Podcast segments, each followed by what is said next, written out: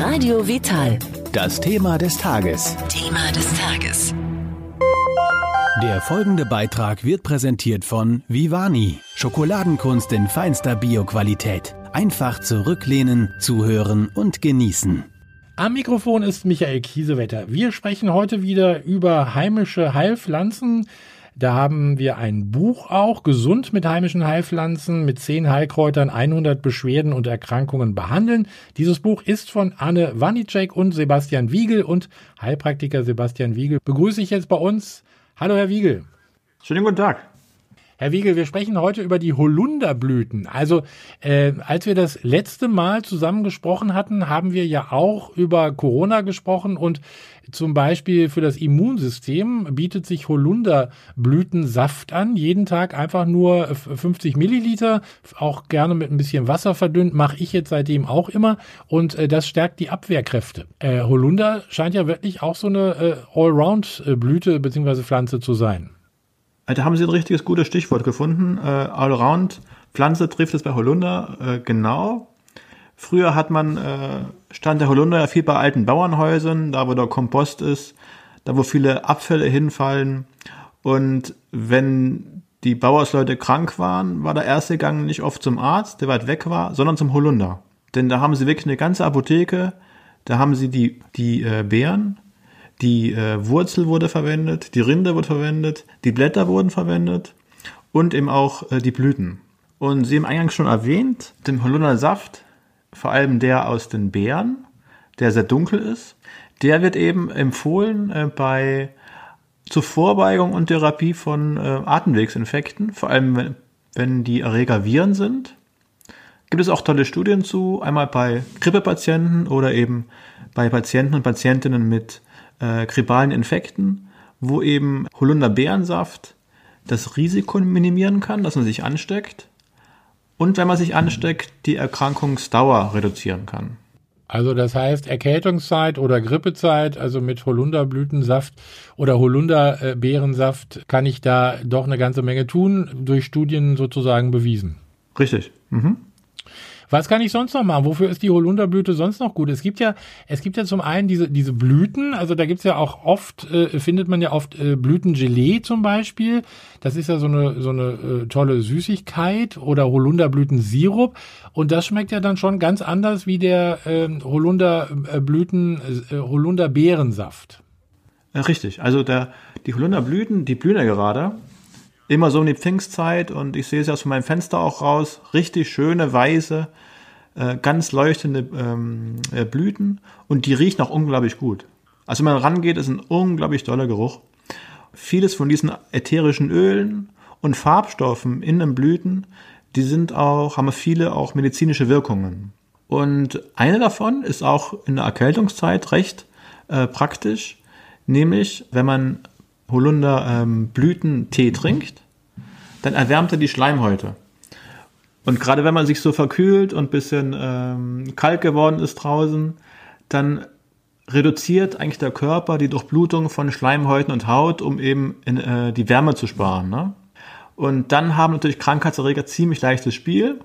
Die Durchblutung wird äh, reduziert von den Schleimhäuten und die können sich ungestört vermehren mit den Blüten des Holunders kann ein bisschen entgegenwirken. Ne? Dann wird die Durchblutung und auch die Befeuchtung der Schleimhäute wieder angeregt und so kann der Körper sich besser gegen äh, Viren oder Bakterien auch wehren. Klasse Geschichte äh, zu den Holunderblüten, muss ich mal sagen. Die kann man zum Beispiel ja auch backen, also in irgendeinem Teig. Das äh, soll auch sehr, sehr schmackhaft sein. Das ist auch richtig gut.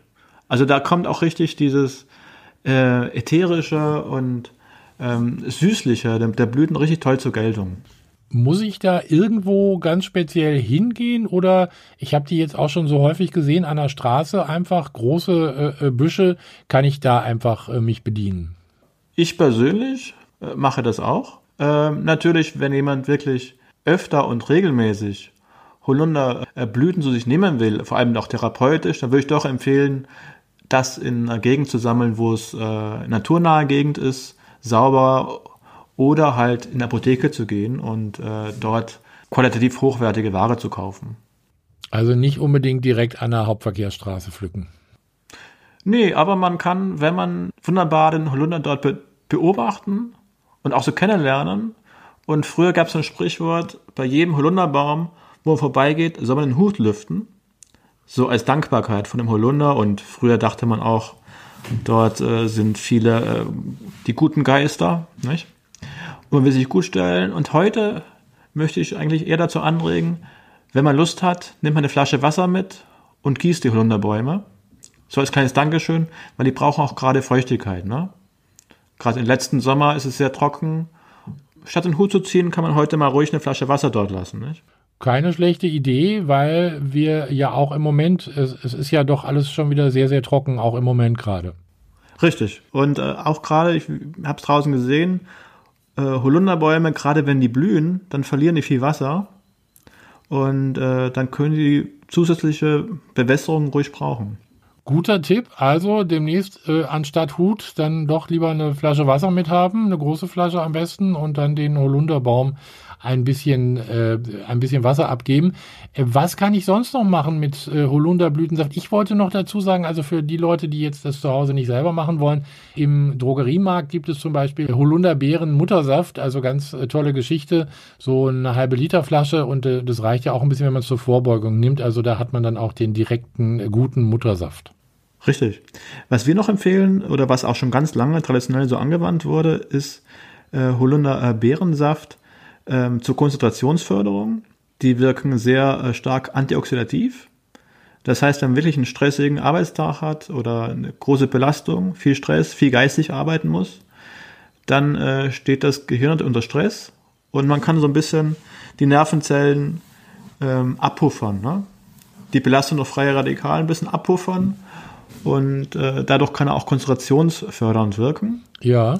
Eine andere tolle äh, Sache ist, dass er auch schmerzlindernd wirkt. Das empfehlen wir im Buch bei verschiedenen Schmerzformen, vor allem wenn es so Nervenschmerzen oder auch Migräne. Wir haben ja auch viele Menschen drunter zu leiden, also da auch äh, Holunder äh, Beerensaft dann in dem Falle. Richtig. Mhm. Tolles Kraut, sage ich jetzt mal, tolle Blüten, äh, tolle Beeren, äh, mit denen man auch äh, toll gesund bleiben kann und eventuell auch wird. Äh, Studien haben es bestätigt. Den Saft kriege ich natürlich im Supermarkt oder im Drogeriemarkt äh, zu jeder Jahreszeit. Äh, wann pflücke ich die, die Blüten, äh, die Beeren, Entschuldigung? Die Beeren im Herbst. Im Herbst. Mittlerweile werden die schon im September äh, reif, im Oktober. Ich meine, das sieht man dann auch. In der Stadt ist es oft relativ schneller.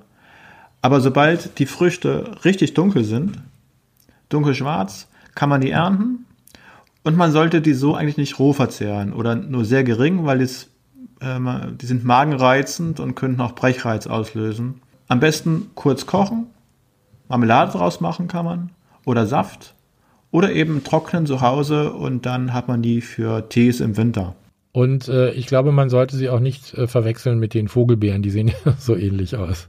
Das sollte man nicht, aber auch Vogelbeeren, wenn man die erhitzt, kann man die verzehren. Ach, sind die auch nicht mehr giftig? Ich hatte immer gedacht, die sind jetzt ganz giftig. Die Eberische, die Eberische, wenn man die als Vogelbeere bezeichnet, dann kann man die verzehren.